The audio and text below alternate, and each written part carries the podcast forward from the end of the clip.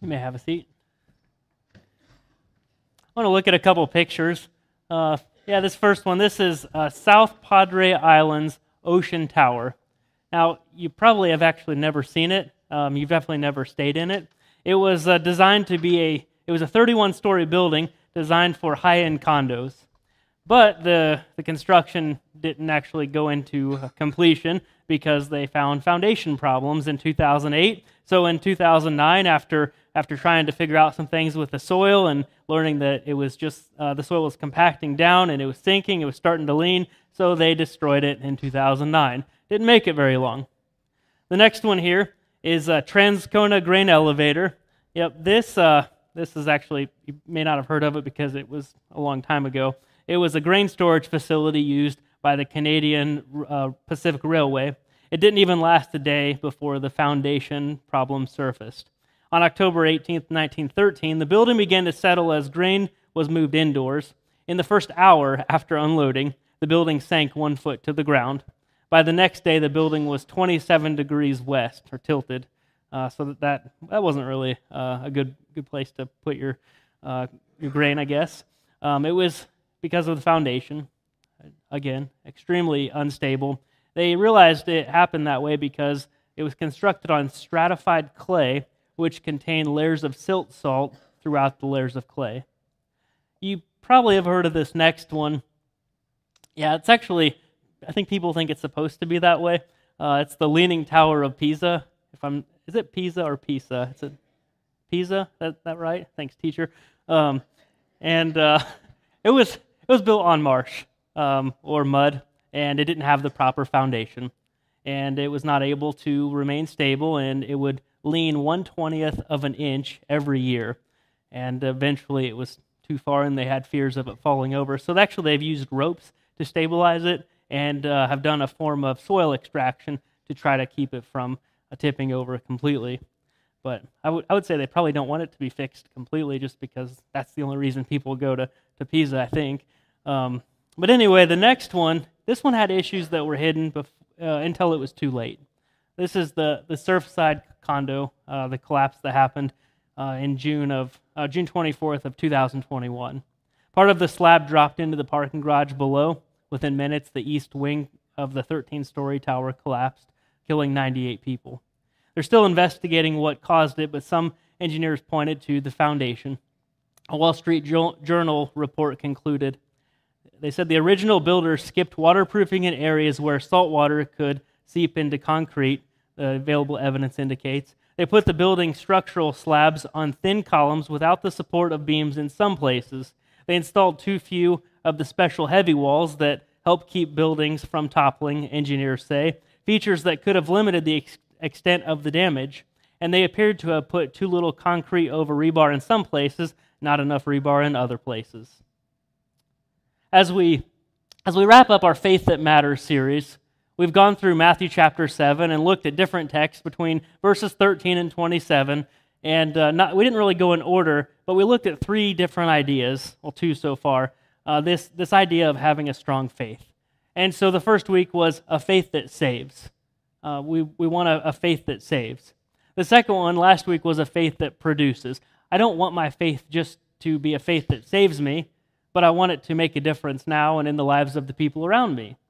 So, how does that happen? Well, we talked about that, uh, that last week, and if you want to know those first two, you can listen to our uh, ser- services online. So, go back and listen. I'm not going to repeat it all. You should have been here. No, I'm, I'm just kidding. Um, but, but really, if you want to go back and look, if, uh, anyway. Uh, and then today is a faith that stands. Um, and uh, this is the, the one that you could probably guess by the first four pictures uh, we are going to talk about what it means to have a strong foundation because that's how Jesus finished his what people call the Sermon on the Mount, the most powerful sermon. It's Matthew's chapter 5, 6, and 7. And, and I talked about this the first week. I will repeat just a little bit here. Um, we looked at, I think it was almost 40 different ideas that Jesus talked about. Things like um, uh, making promises and worrying and parenting uh, and, and, marriage and just all the things that we think about it basically living everyday life and he talks about what that looks like and then he comes to the very end and he ha- and he finishes with a story And it, it's, that's what he did the whole time. It, it's just full of illustrations and stories. And he talks about two types of people. And it doesn't mean that some people had integrity and some people had character.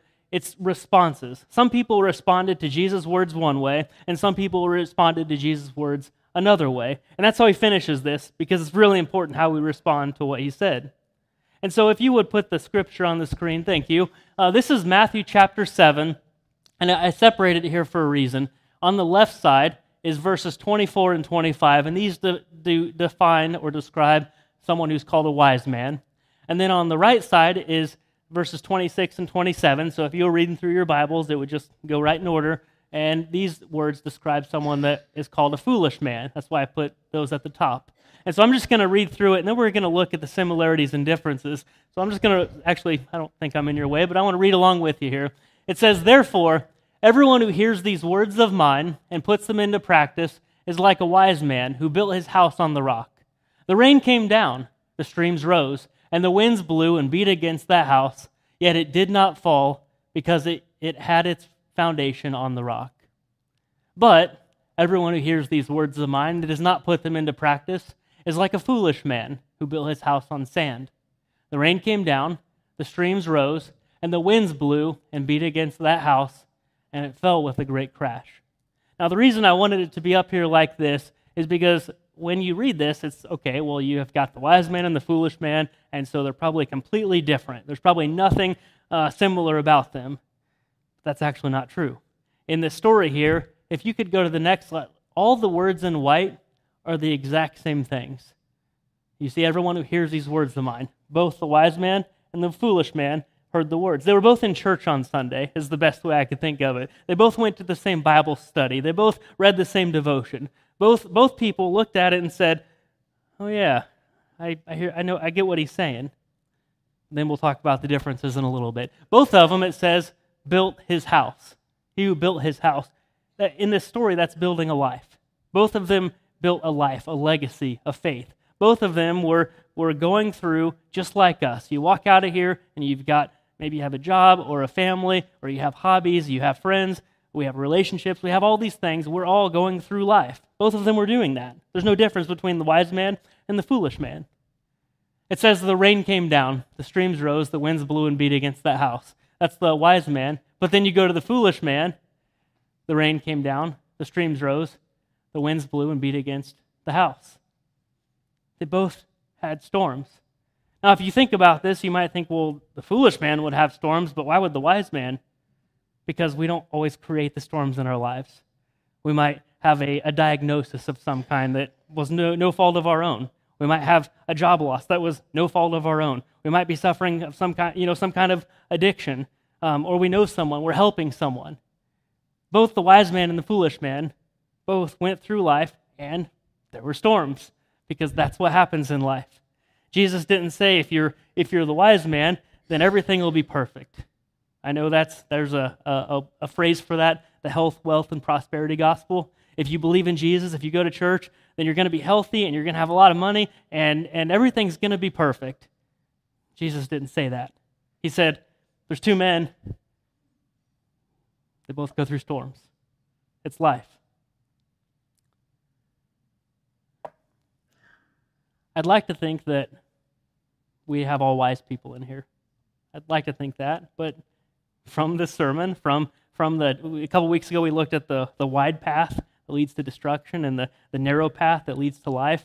And he says there are a lot of people on that wide one, and he's talking to religious people. He's talking to, to people who are hearing his words. And, and so the, the truth is, some people are going to walk out of here, and you're going to be foolish. And, even, even a person today, and I, I know this is a story and it looks like, okay, this is always one person and that's always one person. The truth is, sometimes I walk out of here and I'm the wise man and I, I make good decisions and I put Jesus' words into my life and I try to apply them. And then sometimes I walk out of here and you would say, why would he do so, something so dumb? He's, that was pretty foolish. It's all of us. The storms, uh, the putting it into practice, it's not separating the people. It's separating the outcome of responding to Jesus. Like I said last week, uh, we, are, we are coming out of, or in the middle of, or we're heading into a storm. the storms aren't going to stop. We don't always cause them, but we endure them. As Jesus closes his sermon, he acknowledges the trials are going to happen. They're going to happen to every single one of us. But how do we respond? Because we do not have to be overcome by the trials. Big differences. Um, yeah, there we go. Uh, you'll you'll see the same thing. There are all those similarities are kind of hidden. You might still be able to read them, but the differences are in white. The wise man puts them into practice like a wise man. No, he puts them into practice on the rock. The foolish man does not put them into practice. He puts them. Uh, he's he's on sand. The other difference, it did not fall because it had its foundation on the rock, and it fell with a great crash. The differences are very minor.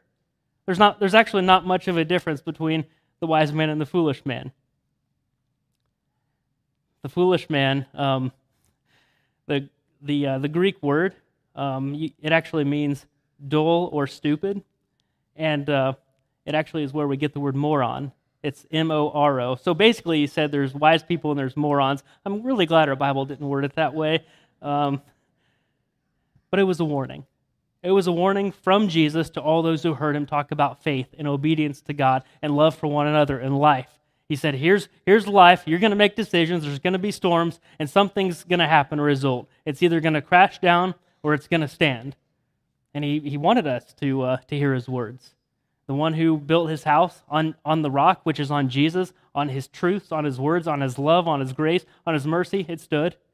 But the one who built his house on the sand, anything else, build your, build your, your, your security, your trust on anything else in life. I, if, I, if I let my my job or my money or my relationships, if I build my, my identity and my foundation on those, and things are going well in all those right now, so I'm standing strong, it's going to crash at some point. That's what happens. Those are the storms. We all want that faith that saves. That doesn't happen because of, of what we do. That, that happens because we trust the one who did everything that was necessary, the one who died on the cross for our sins and rose to new life. That's a faith that saves. A faith that produces, that's responding. Do I trust Jesus and do I obey him? Because if I don't, if I don't really trust him, I'm not going to obey him. I'm going to crash. We want a faith that stands. Not just that carries us through life when things are going well, but when the bad news happens, when the when the hardship happens, can I stand? That's what this is about. That's what he offers us with these words. And as you can see, uh, it's okay. It's it's very simple. It's it's not it's not much. I mean, you're gonna live life. Are you gonna put my words into practice, Jesus' words into practice, or not? We want this unshakable faith. That's what Jesus is offering. And so he says, put put my truths into practice. He doesn't say just think about it. See, you might like what you read. You might read a, a story in the Bible and think, man, this is powerful. This is really good. You might hear a sermon occasionally and think, man, that, that really touched my heart, or that, that, that mattered, that hit home. And then walk out and don't do anything by putting Jesus' words into practice. It doesn't do anything. You got to do it now. Uh, you might say, well, I plan to do it someday. I'm going to keep building up my, my security now in, in my life. Eventually, I'm going to give it all back to God someday. What happens when the storm comes before someday comes? What happens when, when the storm comes, but I'm not ready yet because someday when I put my, my faith in Jesus, well, it's, it's too late. One stood and one fell. I, I want to, uh, I do want to read um, some scripture from a couple weeks ago because uh, when uh, in our scripture today, verse 24, it starts out, it says, therefore. And so that means there's something before it uh, as, as to what this leads or comes from, what it stems from. And so this is a story that came um, right before what we looked at today. It said, not, Jesus said, not everyone, I'm sorry, it said, not everyone who says to me, Lord, Lord, will enter the kingdom of heaven, but the one who does the will of my Father who is in heaven. Many will say to me on that day, Lord, Lord, did we not prophesy in your name? And in your name drive out demons? And in your name perform many miracles? And then I will tell them plainly, I never knew you. Away from me, you, you evildoers. See, people said, Hey, we served you. We did things in your name. And, and he says, I never knew you, which really what he's saying is, you didn't know me. You didn't have a relationship with me. Why would we trust someone? Why would we have a faith that helps us through life and trust Jesus if we don't know him? We have to get to know him. We have to do it now. We have to build our house, our life on His words because He's proven trustworthy. We don't do it now, it's, it's going to be pretty tough to do it in the storm. See, um, has anyone has anyone poured concrete in here? Can you raise your hand if uh, we got a, okay? We got some here. Um, have you have you poured a, a, concrete foundation? Has anybody laid a foundation? Yeah, you you have. The teacher does everything. Uh, you should come up here. Um, no, you don't really have to. Uh, but so let me ask because I've never, I don't think I've ever poured a concrete foundation. Um, maybe I've helped with stuff, but I don't think I've actually done it to where I have to know what I'm doing. Can you do it when it's raining? No, it doesn't say. See, and that's that's what he's trying to say. Uh, that, that's what I'm trying to say. That if we put the words into practice before the storm comes, when it's when it's not raining, you want that foundation to set. You build your house, then you build your life on it, and then when the storms come, okay, it's still standing. But if you wait, if you wait till the storm's here, it's really hard. I'm not, I'm not saying it's impossible. It might actually be to, to lay the concrete, in the rain. I'm not saying it's impossible to build our faith during a storm, but it's just a lot harder. We need that foundation set before the storm comes. See, if you were to drive to both the wise man and the foolish man's house, you wouldn't notice a big difference probably on a nice sunny day. If you talked to the man, you'd probably think eh, they're both both good guys. Both seem pretty similar. It would only be in that storm that you would see a difference. That's when we see the that, that's when the, the storm reveals how strong our faith really is, how strong our foundation is. As long as the sun is shining, it's whatever. But when that storm comes, what's your foundation? Are you going to be like one of those buildings that comes crumbling down? Our faith might be pretty strong, but the hardest in the hardest moments, can we still trust Jesus? I don't have a picture of this one, but in 2007, the I 35 bridge that crosses the Mississippi River in Minneapolis collapsed suddenly during rush hour, killing 13 people and injuring 145. The investigation revealed that the gusset plates that connected girders together in the truss system were undersized, resulting in a structural flaw leading to its collapse. A year after the tragedy, the New York Times summarized what went wrong. They said the designers had specified a metal plate that was too thin to serve as a junction of several girders, investigators say. The bridge was designed in the 1960s and lasted 40 years, but like most other bridges, it gradually gained weight during that period as workers installed concrete structures to separate eastbound and westbound lanes and made other changes, adding strain to the weak spot. See, that bridge was strong enough when it was made. It seemed like it was fine when there wasn't too much uh, uh, well, there wasn't too many cars, too much traffic, too much weight. But when the, when the pressure, when the weight of life started to, uh, you know, to add, then it buckled. That's us. When, I, when the weight of life starts uh, to, to really, um, uh, you know, put a lot of pressure on us and stress and weight, then do we just say, forget it? I, I tried. I tried to follow you, God, but now it's too much, so I'm going to do it my way. The foundation's not there. There's a, a parable this isn't in the Bible. This is just an old story of an old dog that fell into a farmer's well. After assessing the situation, the farmer sympathized with the dog, but decided that neither the dog nor the well were worth the trouble of saving. I got to stop there. That's terrible. How would you not save your dog? I mean, sad. If it was a couple of cats, you know, 20, 30. Instead, he planned to bury the old dog in the well and put him out of his misery. So when the farmer began shoveling, initially the old dog was hysterical. But as the farmer continued shoveling and the dirt hit his back, a thought struck him. It dawned on him that every time the shovel load of dirt landed on his back, he could shake it off and step up. He did this blow after blow shake it off, step up, shake it off, step up, step up. No matter how painful the blows or how distressing this moment was, the, the old dog fought panic and just kept shaking it off and stepping up. It, wasn't, it was not long before the dog, battered and exhausted, stepped triumphantly over the wall of the well. What seemed as though it would bury him actually benefited him, all because of the way he handled his adversity. I share that story for a reason. Um, this week I've been around some people that have been hurting in different ways. Um, multiple people, different, uh, different situations, all completely different. Um, but, but when I was thinking about them, I was thinking about this story, I didn't want to forget about the farmer in the story. See, even with a strong foundation, sometimes we need someone to help us hold the house up. Even if we already have a strong foundation, that storm can blow pretty hard. Sometimes maybe we're not going to crumble, but we need someone just to support us. And why I'm saying this is as Christians, if, if we have a strong foundation or we're not in a storm right now, maybe we go alongside someone else and we help them. We help them to, uh, to, to stand a little bit through this storm because we all need help. Doesn't matter if you feel like you have a strong foundation. Sometimes a storm can be really tough and it's really scary. And, and yeah, I'm gonna I'm gonna pray and I'm gonna trust God through this. But then sometimes I wanna I wanna work through it on my own and I want to use that logic to get through this situation. Sometimes I need someone to come along and say, "Hey, it's gonna be okay. You're gonna be fine. You're gonna get through this, and you and I got your back." We need that sometimes. We're not meant to live life alone. Storms, though, have a way of making us forget. Been in a hard, uh, a scary storm. Uh, have you ever got caught driving in a storm? And sometimes we just we just forget a little bit.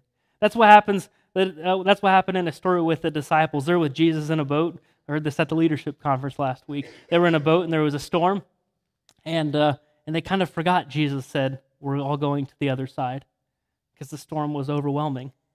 When, when Peter uh, told Jesus to get out of the boat and walk on water, he did. He had faith. That tells me his foundation was pretty strong. But as he starts walking towards Jesus, he took his eyes off of him and he started looking at the waves and the wind, and everything got really scary, and he started to sink. The waves, the storm, had a way of making him forget. A big reason we come to church on a, on a weekly basis, if possible, is, is because we want to remember. That's what's going to help us get through this. I, I need to remember that when I face a storm, who is God? I need to remember that, that the cross is not just a symbol, it's not just for fun. It was the opposite of fun. Jesus died on the cross for our sins. Death, the thing that we probably fear the most at times, when you're going through the storm, a lot of times the end is death. That's what we think. But he conquered that because death couldn't hold him down. So my God is a God who is loving. He's willing to die for me. He's willing to suffer for me, but he's also powerful to raise from the dead. That's what we have to remember as we go through the storms. It's not about the next day or the day after that. That we've got a, a loving God who eternally will love us. It'll be okay. There was a follower named Paul. Um, he was uh, a man who started a lot of churches. He lived through a lot of storms while while serving Jesus. And he said something, and I and I read this, I was just thinking about something and I read it and I thought, man, that's almost exactly what Jesus said in the in this story that we looked at today. And then I went into a commentary and it said uh, that these are words that were very similar to Psalm chapter 1. Psalm chapter 1, Matthew 7, 24 to 27, and Philippians 4, 4 through 9. All very similar words written by different people at different times because they're true. It says that he said this, Paul said this. He said, Rejoice in the Lord always. Now, stop for a second. Rejoice in the Lord always. That is hard to do. Rejoice in the Lord when you're sick, when someone you love is sick, uh, when you've lost your job, when, uh, when um, you watch someone suffer. Rejoice in the Lord always. Not sometimes, but always. That's hard. I will say it again rejoice. Okay, it must really matter. He said it twice. Let your gentleness be evident to all. The Lord is near. Do not be anxious about anything, but in every situation, by prayer and petition, with thanksgiving, present your requests to God. Also, going through a storm, don't be anxious, please. I mean, that, that's not easy. So, how do we do this? The next verse, I got to be honest, it's one of those church verses that I read. I, I and I say it's kind of churchy. You just read it, and it's like, okay, now I want to get I want to get to something that I can apply that's going to make a difference right now. And, and over and over, I've read this, and honestly, I've, I've seen it, but I've never spent much time on this verse before, but I, I think this is the one that holds it all together. It's verse 7. It says, And the peace of God, which transcends all understanding, will guard your hearts and your minds in Christ Jesus. I don't know. It just kind of seems like a, that's like the end of a paragraph, and now he's going to move on to something else. But when you're in the storm, how can you rejoice? You're not going to rejoice because of what's around you. how, do, how do we do this? How does he say to, to rejoice always? The peace of God, that's what we're after in this, which transcends all understanding. It makes us think differently. Will guard your hearts and your minds. How? In Christ Jesus, in the cross, in the resurrection. I don't, I don't give it much thought, but that's the thing that we have to think about more than anything else.